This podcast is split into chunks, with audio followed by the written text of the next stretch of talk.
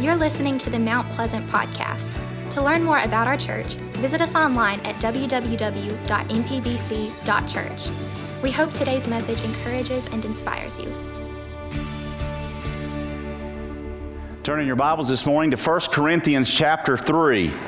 And I too want to wish all the mothers a wonderful, happy Mother's Day. We love and appreciate you so very much. And as uh, Pastor Dale just shared in, in the prayer, um, we know that this is not an easy day um, as we think of our moms and those that have gone on to be with the Lord for some.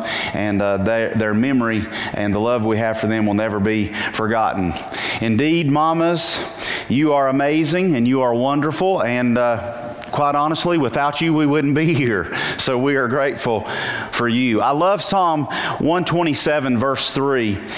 The Bible says, "Behold, children are a heritage from the Lord, the fruit of the womb, a reward."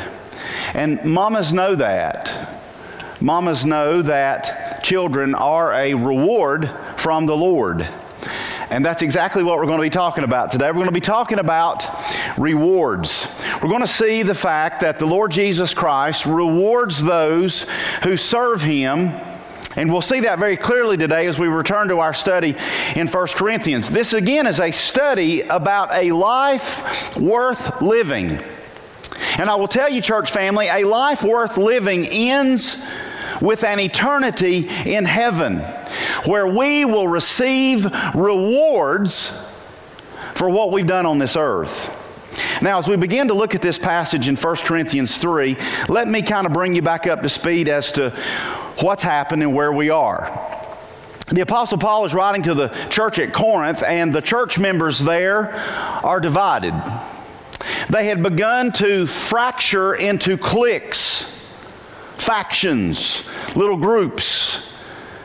And they've begun to identify themselves with those whom they follow. And it's a mess. Remember, some were following Paul, they said. Some others followed Apollos. Some followed Peter.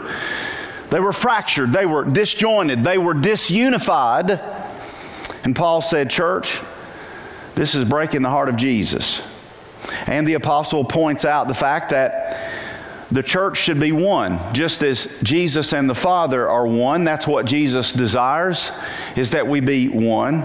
So we pick up now in verse five, and we're going to read through verse number seventeen. Our text today is, our, is verses ten through seventeen, but to get a run and go, we got to pick up in verse five. So you've made your way there. First Corinthians chapter three, verse five. And so Paul begins to ask this question. He's identifying these little fract- these factions now, these, these, these fractures in the church. He says, "What then is Apollos?" He said, "What is Paul?" He said, "We're servants through whom you believed, as the Lord assigned to each." He said, "I planted, Apollos watered." He's talking about this process. One plants, one waters. "But God gave the growth." So who, who gets the credit? God. "So neither he who plants nor he who, wa- who waters is anything, but only God who gives the growth. He who plants and he who waters are one, and each will receive his wages according to his labor." And this is where he begins to speak of this labor, wages, paycheck, so forth. That's a reward for working. "For we are God's fellow workers. You are God's field, God's building." And now he's going to literally build on this. Watch this, verse ten. This is our text for today. "According to the grace of God given to me, like a skilled master builder, Builder, I laid a foundation, and someone else is building upon it. Let each one take care how he builds upon it." Verse eleven, "For no one can lay a foundation other than that which is laid, which is Jesus Christ. Now, if anyone builds on the foundation with gold," see that, "silver, precious stones, wood, hay, straw, each one's work will become manifest," or be made known, "for the day," see the capital Capital D, that's speaking of the day of judgment, "will disclose it." By the way, whenever you see that capital D A Y in the New Testament, that's speaking of the judgment. He said, "Because that day will disclose it, it will be revealed by fire." Notice that. "And the fire will test what sort of work each has done."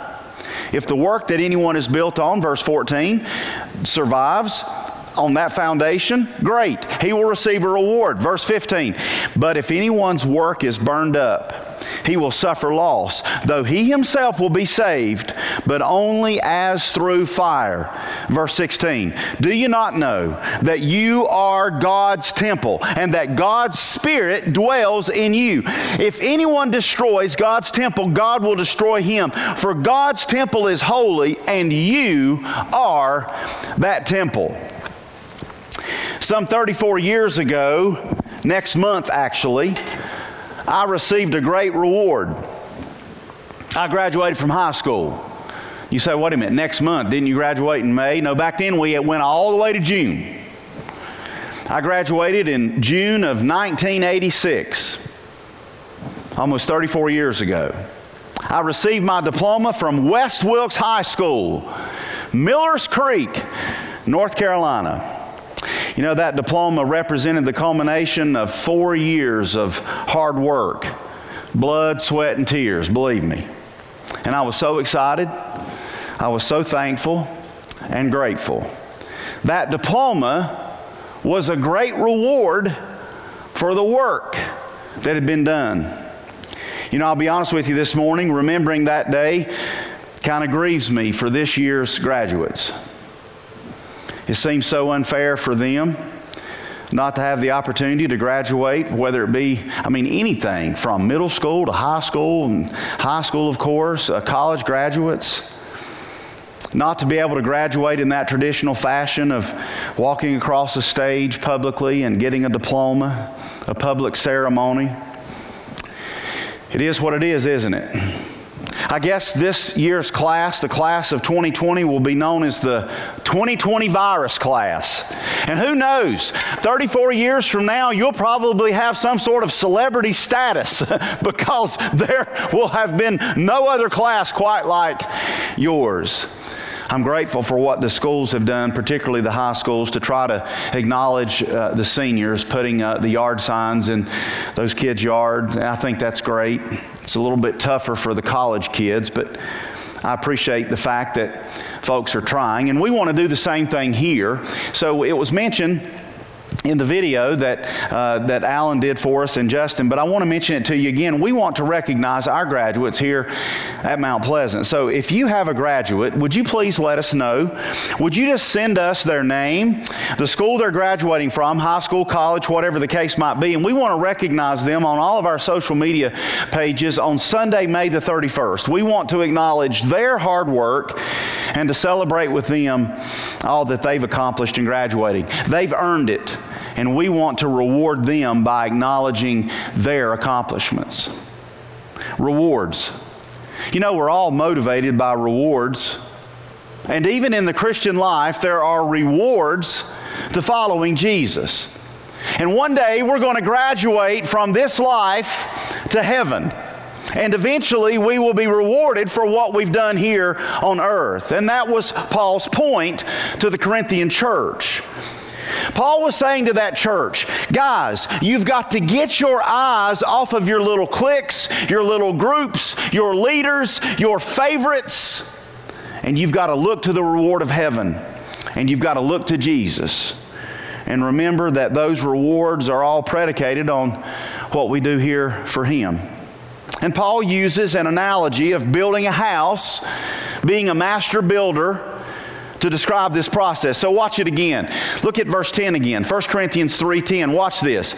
Paul says, according to the grace of God given to me, like a skilled master builder, I laid a foundation, and someone else is building upon it. Let each one take care how he builds upon it. Now I want you to look at your screen, the screen you're looking at, and I want you to tell me, what is this? That's a foundation, right? Looks like it's just been poured. That's at some sort of construction job site. A, a building of some kind will, looks like, soon be erected there once that foundation cures. Of course, the foundation comes first. And that's the Apostle Paul's point. See, the Apostle Paul had established the church in Corinth. He laid the foundation some six years earlier from the time of him writing this letter. The Apostle Paul is in Ephesus when he writes this letter.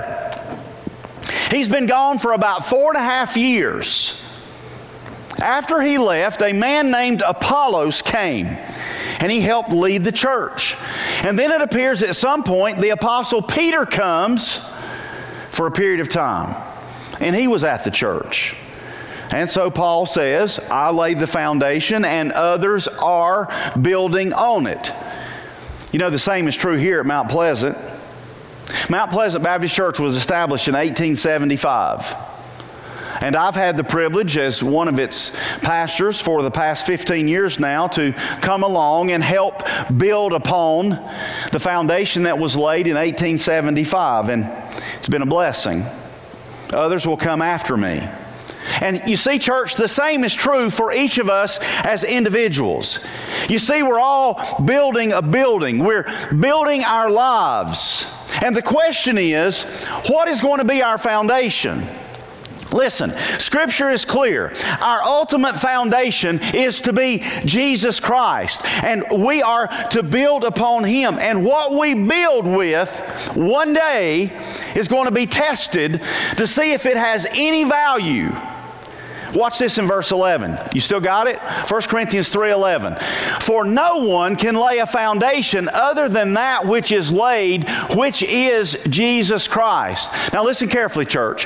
For the follower of Christ, Jesus is the cornerstone. He holds everything together. That, that's what a cornerstone does. Take a look at this cornerstone. Can, can you tell the date? Can you see the date there? When was that cornerstone laid? Can you see it? nineteen nineteen. When did you get saved? When did you call on Jesus to save you? When did you surrender your life to Him?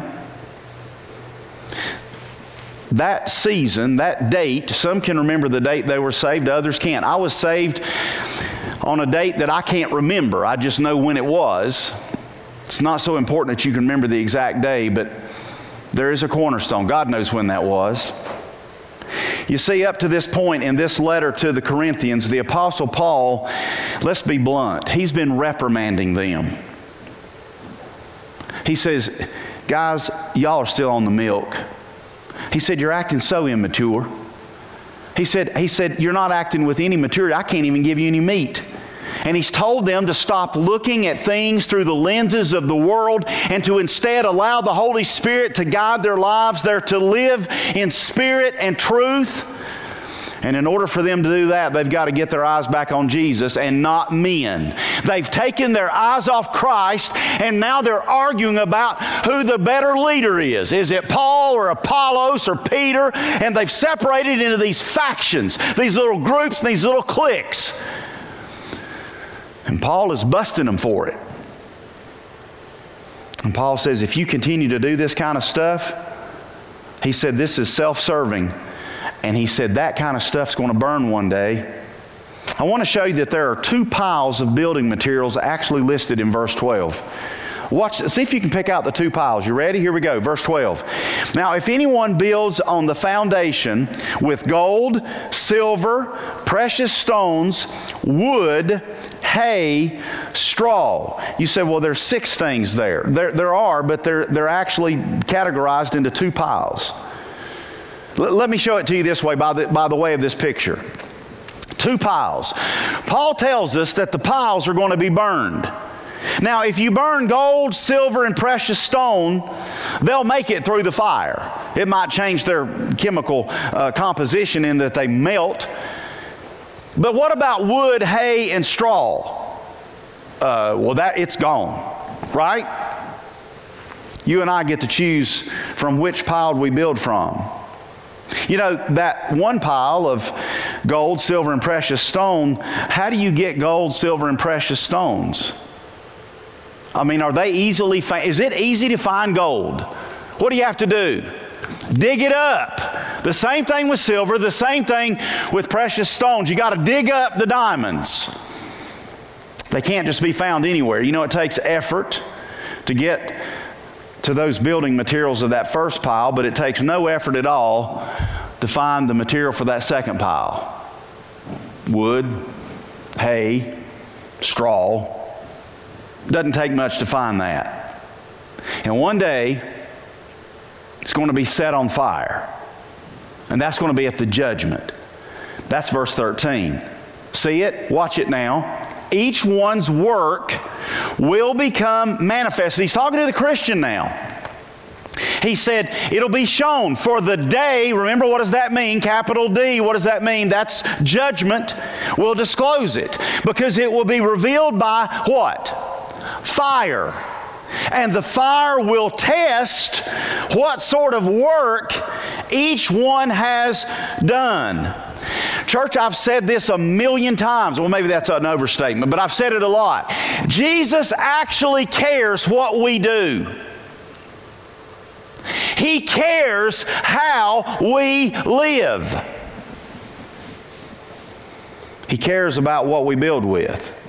Yes, you and I can build a house made of wood, and hay, and straw, and we might think that's good enough, but it's not. Because one day Jesus will put a match to it, and it'll burn to the ground. You may be wondering, well, Pastor Kevin, what exactly is wood, hay, and straw? What, what, what does that mean? Well, it's pretty simple. Are you listening? It's the stuff of this world.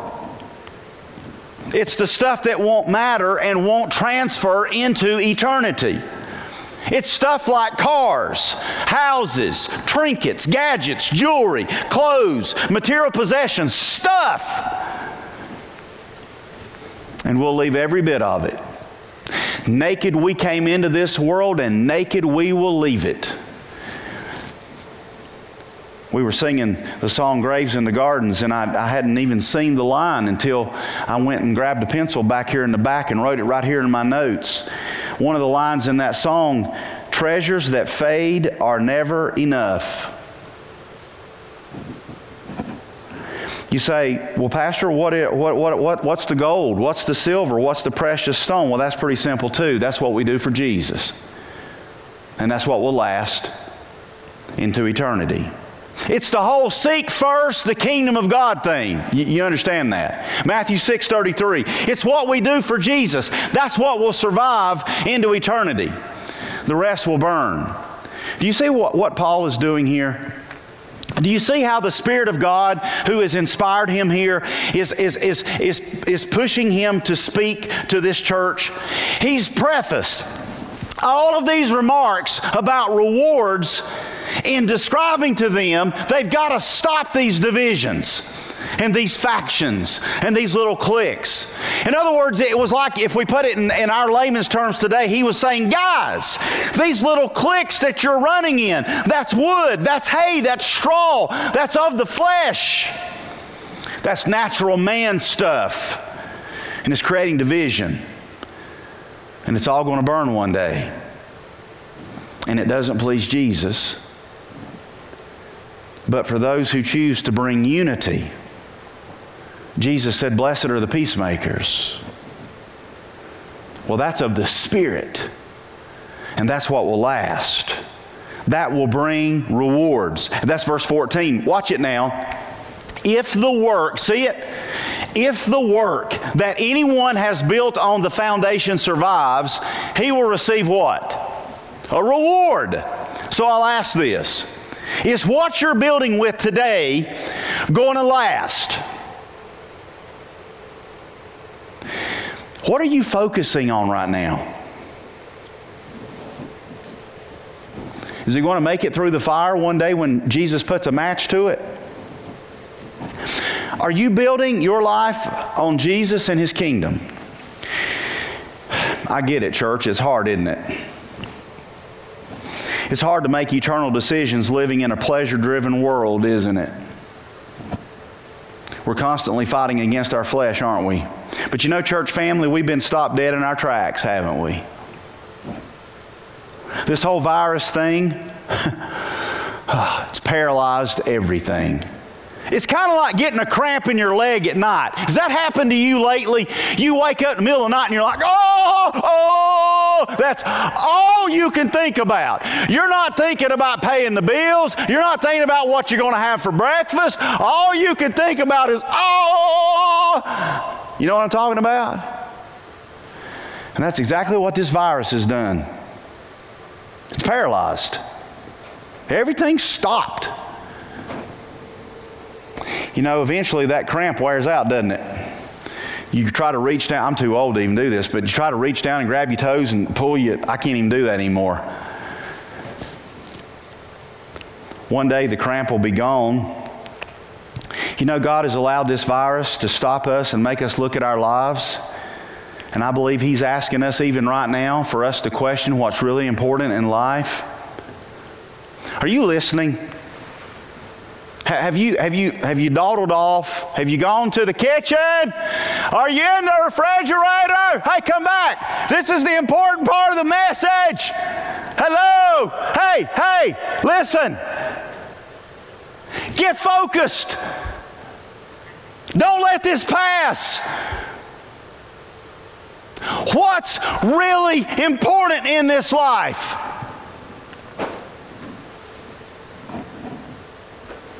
What's driving your life?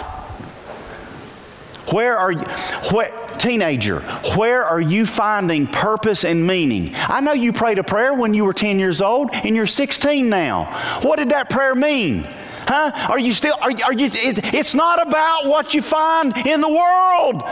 Those are the trinkets, the, the stuff on Instagram and all that. Look at all that, flip, page through it, flip through it, but don't get lost in it. It's so true for all of us today. What's really important? Be honest. Where's your heart? Jesus said, where your treasure is, there your what will be also? Heart. It's all about the heart. Where is your treasure? Can I ask you another question? How often do you think about heaven? You know, we don't talk about heaven much anymore. I was listening the other day to an old uh, black uh, spiritual. Uh, what they used to call uh, a black spiritual song. And, and, and I was listening to a, a man sing Amazing Grace, a black man. And, and the way that he sang it, and he was, and the way he was singing it, he was singing it, and, and he said he could only imagine maybe some of the some of his uh, ancestors being on the boats from Africa, and they were singing Amazing Grace. How sweet the sound! What did they have to look forward to? You know what we do in our life right now? We don't think much about heaven. Most of what we sing about and what we think about is all about here and it's all about now because we're trying to make this heaven. And we keep looking for the next fun event. And we wonder why we have so little joy in our lives. So little peace. We're not building on a foundation of Christ. I asked you last week, are you spending any more time with Jesus than when this thing started? You know, and we hear that and the Holy Spirit pricks your heart and you go, yeah, I need to do that. Did you? Did you? See, look, look, it'll get past us.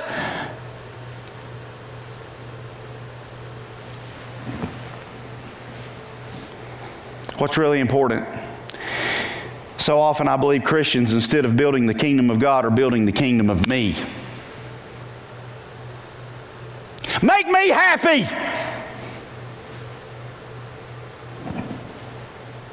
Instead of us looking at God and saying, I want to make you happy. Not my will, but yours. Be done. That's what it means to build with gold and silver and precious stones. So much of our lives are built around trying to keep up with everybody else, particularly those people called the Joneses. I don't know exactly why, but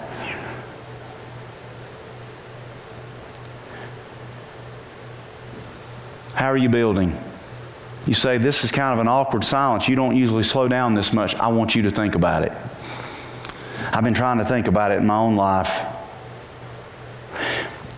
Let us be the ones who Jesus praises for denying themselves and taking up their crosses and following Him. He tells us that He's going to reward us, but it's not going to be all hunky-dory down here. There are people who have lived through the millennia, who have lived such difficult lives, and I whine and complain about this season of time. And people that have had their heads lopped off, as the Apostle Paul would in Rome. Just how much are we going to have as we stand before Jesus one day that's not going to burn? So you're trying to lay a guilt trip on me. No, I'm not. I promise you I'm not. I'm just taking this passage of Scripture and I'm asking you and I'm asking myself, am I building for the kingdom of Jesus or the kingdom of me? The kingdom of Jesus, it lasts. The kingdom of me burns. It's that simple. I want to show this to you. Turn to Revelation twenty-two. You say, where is that? It is the last page of your Bible, right before the weights and measures. Got it? Go. Revelation twenty-two. We are at the end, folks. This is the end of Scripture. The, th- these words we're going to read are some of the last words that Jesus ever spoke that's recorded in Scripture. Have you got it? Revelation twenty-two, go down to verse twelve. Watch it. Behold, I am coming soon, bringing my fancy word recompense. You can write reward there. I'm bringing my reward with me to each one for what he has, what's the word? Done. It's ten thirty-one. What does that mean? It's time to pray. Father in heaven, we've been trying to pray it away, and I believe that we're continuing to see you move us into an, uh, a place to where we as a nation can recover. I'm thankful for that. Father, I pray again for our, our frontline workers, our doctors, our nurses, um, all of those that are working, Lord, uh, the health department workers that are working so hard to try to keep us safe. Lord, I, th- I thank you for our, our, our policemen and women, firemen and women, all of those, Lord, who, who continue to uh, protect us and care for us. Lord, I pray for our leaders. Give them spiritual wisdom, Father, supernatural wisdom. Lord, I, I, I pray that you will not give us, a, help us to not live in a spirit of fear. You've not given us that spirit, but a, a spirit, Lord, that leads us, Lord, to certainty in you, of love and a sound mind. Thank you, Lord Jesus, for what you're doing. Thank you, Lord, for what you're going to do in the days ahead. In your name we pray. Amen. Jesus said, I'm coming back. You know, that could be any time, any moment. It could be this afternoon. How cool would that be?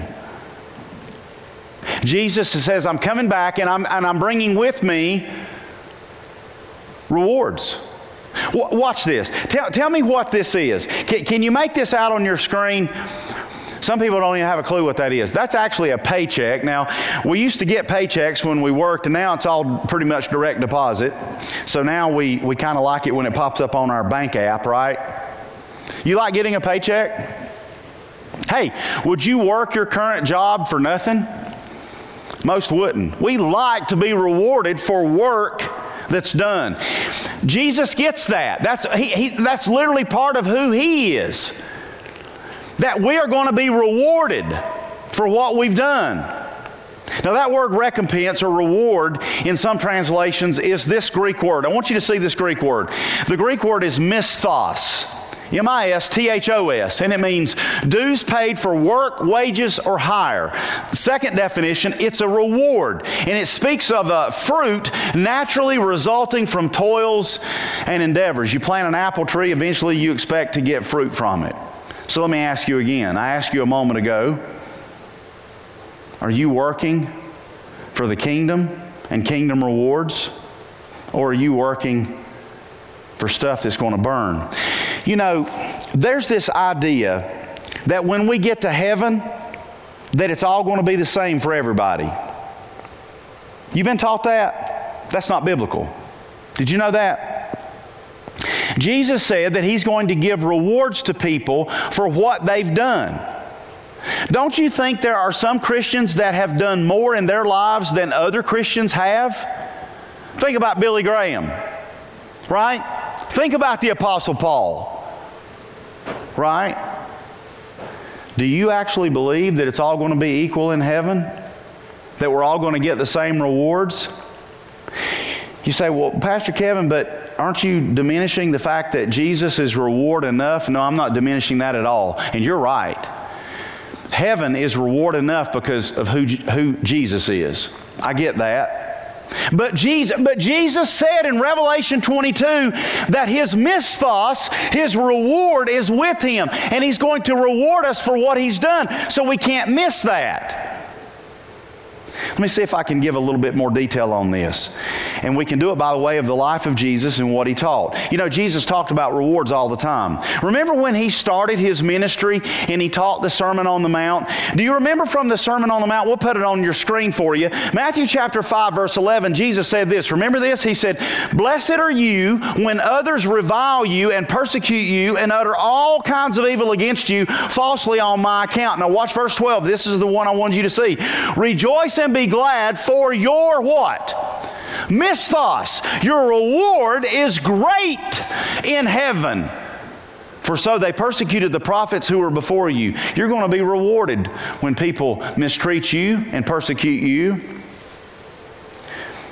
Jesus spoke of a time, remember when uh, Peter was complaining to him, to Jesus, about how they had left everything and he was whining about that. You remember that? That comes from Mark.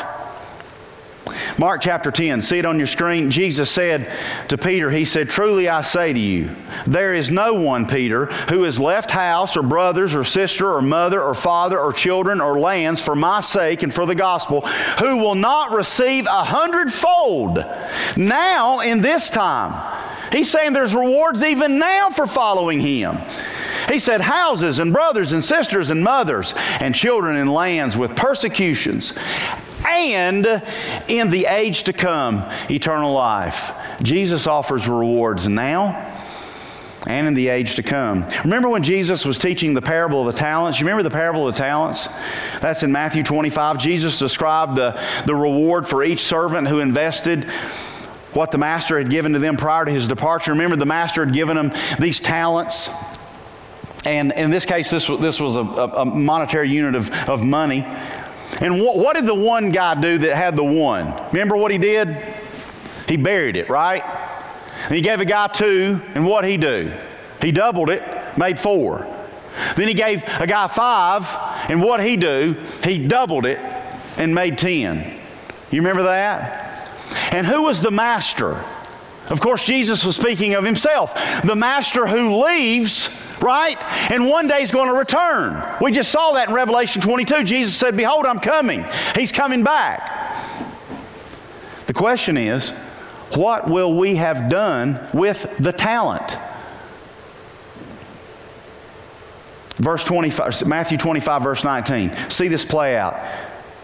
Jesus says, "Now after a long time, the master of those servants came and settled accounts with them." Verse twenty, Jesus said, "And he who had received the five talents came forward." This is the guy with the five. "He brought forth the five talents, and he said, 'Master, you delivered to me five talents. Here, I've made five more.' His master said to him," verse twenty-one, now these are the words we all want to hear, "'Well done, good and" what? "Faithful servant. You have been faithful over a little, and I will set you over much. Enter into the joy of your master.'" Folks, it doesn't get any better than that. In another parable in Luke nineteen, Jesus said to the faithful servant these words, Luke nineteen, verse seventeen, "And he said to him, 'Well done, good servant, because you have been faithful in a very little, you shall have authority over" what? Ten cities. Church, listen, you see these teachings, these parables of Jesus describe what the eternal kingdom of heaven is going to be like. We are going to be rewarded, set over much, even be given authority to reign in heaven. Yes, there are positions of authority that will be awarded in heaven.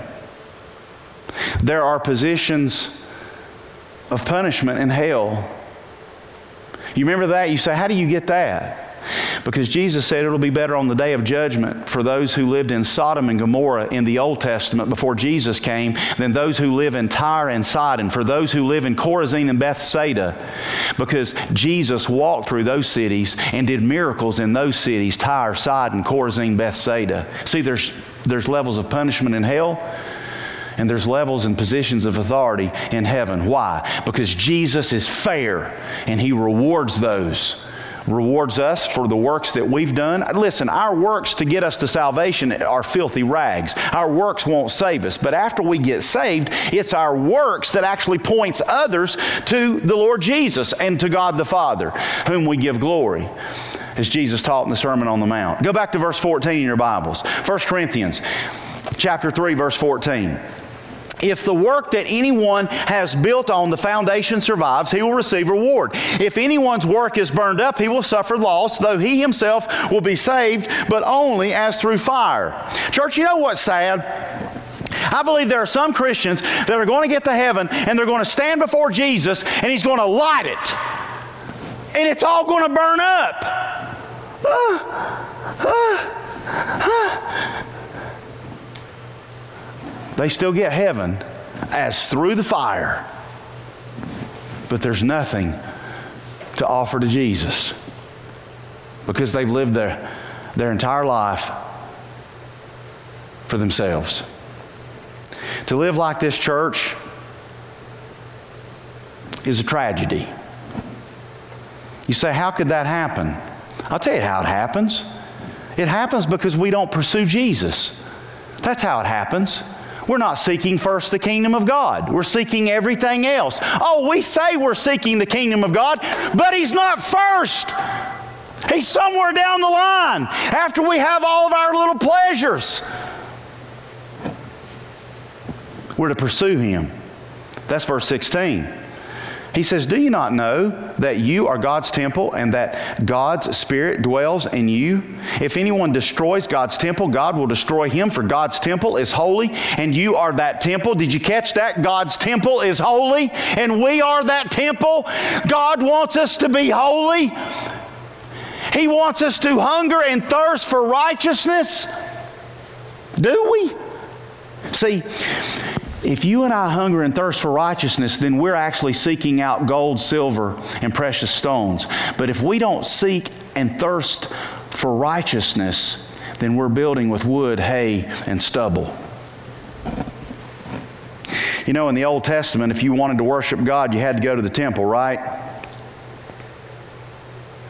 You had to bring an animal to a priest who would go on your behalf before God, because you couldn't go. He'd go inside that temple, and one day a year go inside the Holy of Holies. But you know what? When Jesus came, that curtain split when He was on Calvary. That veil that separated the Holy of Holies from mankind, and the Lamb of God who took away the sin of the world, when He died and rose from the dead, He gave believers access once again to God. Humanity would never have to go through a priest again, but instead could come boldly to the throne of grace. Aren't you glad? Do you understand, church, today that we are the temple of God? You are the temple of God. It's not about buildings, it's about people. When you trust Jesus and you choose to follow Him, you have the Spirit of God, and He comes to indwell you. And thus you become the temple of God. And just as nothing unholy was allowed into the temple in the days of the Scripture, nothing unholy should be allowed into our lives either. Are you pure? You go, nobody's pure, Kevin. Come on, man. I mean, nobody's perfect. I get that. And I've said this a hundred times from this pulpit, but we don't even try anymore. We don't even try anymore. Looking at garbage on your phone, garbage on the T V, listening to garbage coming through those earbuds? Would you, would you stick that earbud in beside of Jesus? Would you, would you, young lady, stick that earbud in Jesus' ear? Would you listen to that? Ma'am, sir, would you watch that on your couch with Jesus sitting on your sofa? We don't even think about that anymore. We don't even try anymore to seek first the kingdom of God. The scripture says, be holy as I am holy. No, we build with wood, hay, and straw because it's easy. It's easy to get to. It's lying all around us. And that's what everybody else does. We don't want to dig. We don't want to work. And Jesus has holes in his wrists and feet. Think of what he did so that we might be born again and delivered from our sin.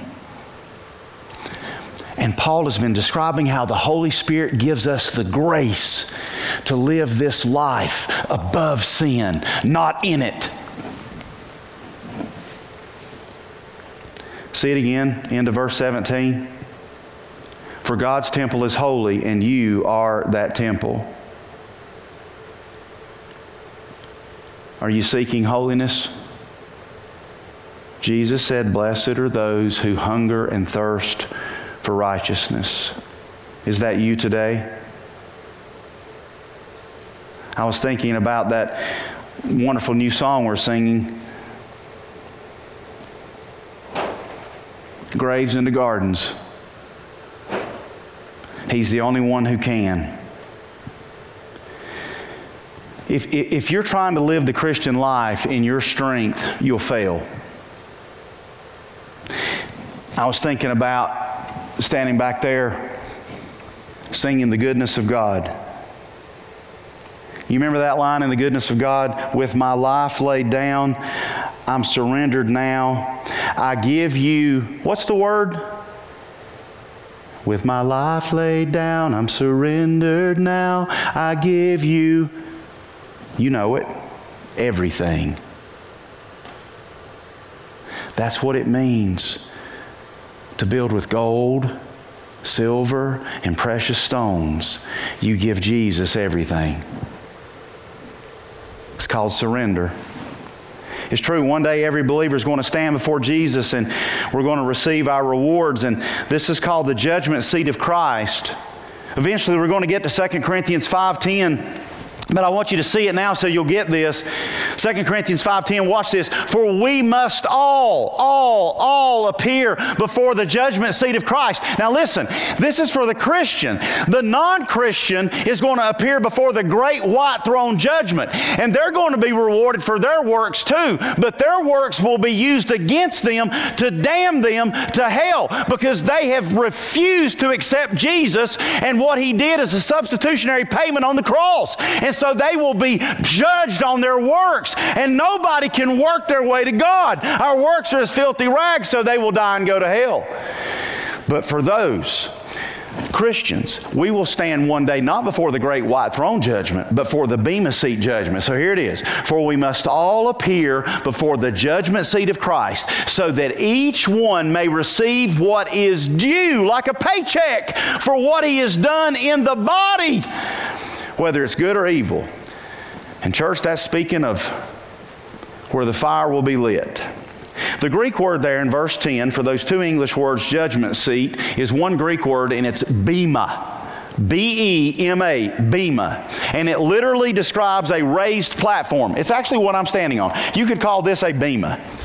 You've seen it, the bema at the Olympics, right? Who stands on the highest bema? The, the what medalist? The gold. And then the silver, and then the bronze, a little bit lower. It's like a judge. It's like a courtroom. See this picture? See, the judge is up there on the bema. See him? He's on that raised platform, and that's where the judge renders the verdict. And one day Jesus will be at the bema. And we'll, we'll be, well, we won't be like that guy standing there in that orange jumpsuit. You understand?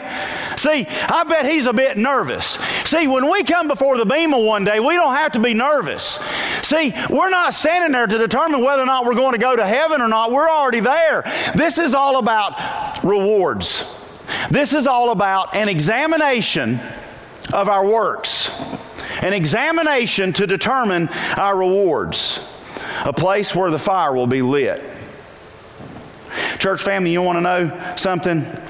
as wonderful as getting a diploma at graduation thirty-four years ago in Millers Creek at West Wilkes High School, or as wonderful as it is to get a, a paycheck direct deposited in my bank account every two weeks, isn't heaven going to be worth so much more than that?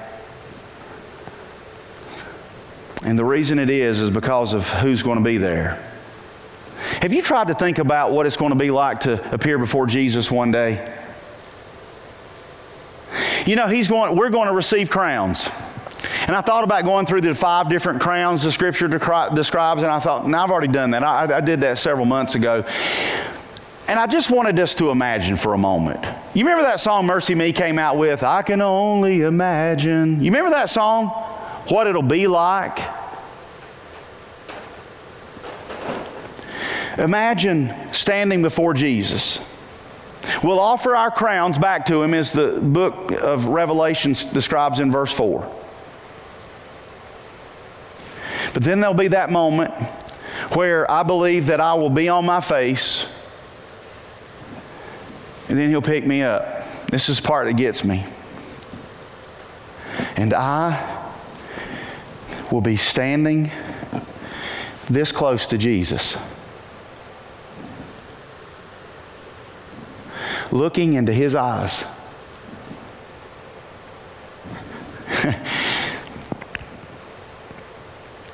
And then there will be no coronavirus in heaven, so there's no social distancing. So I will get to hug Him and to feel His face on my face and to hear Him say, well done, good and faithful servant.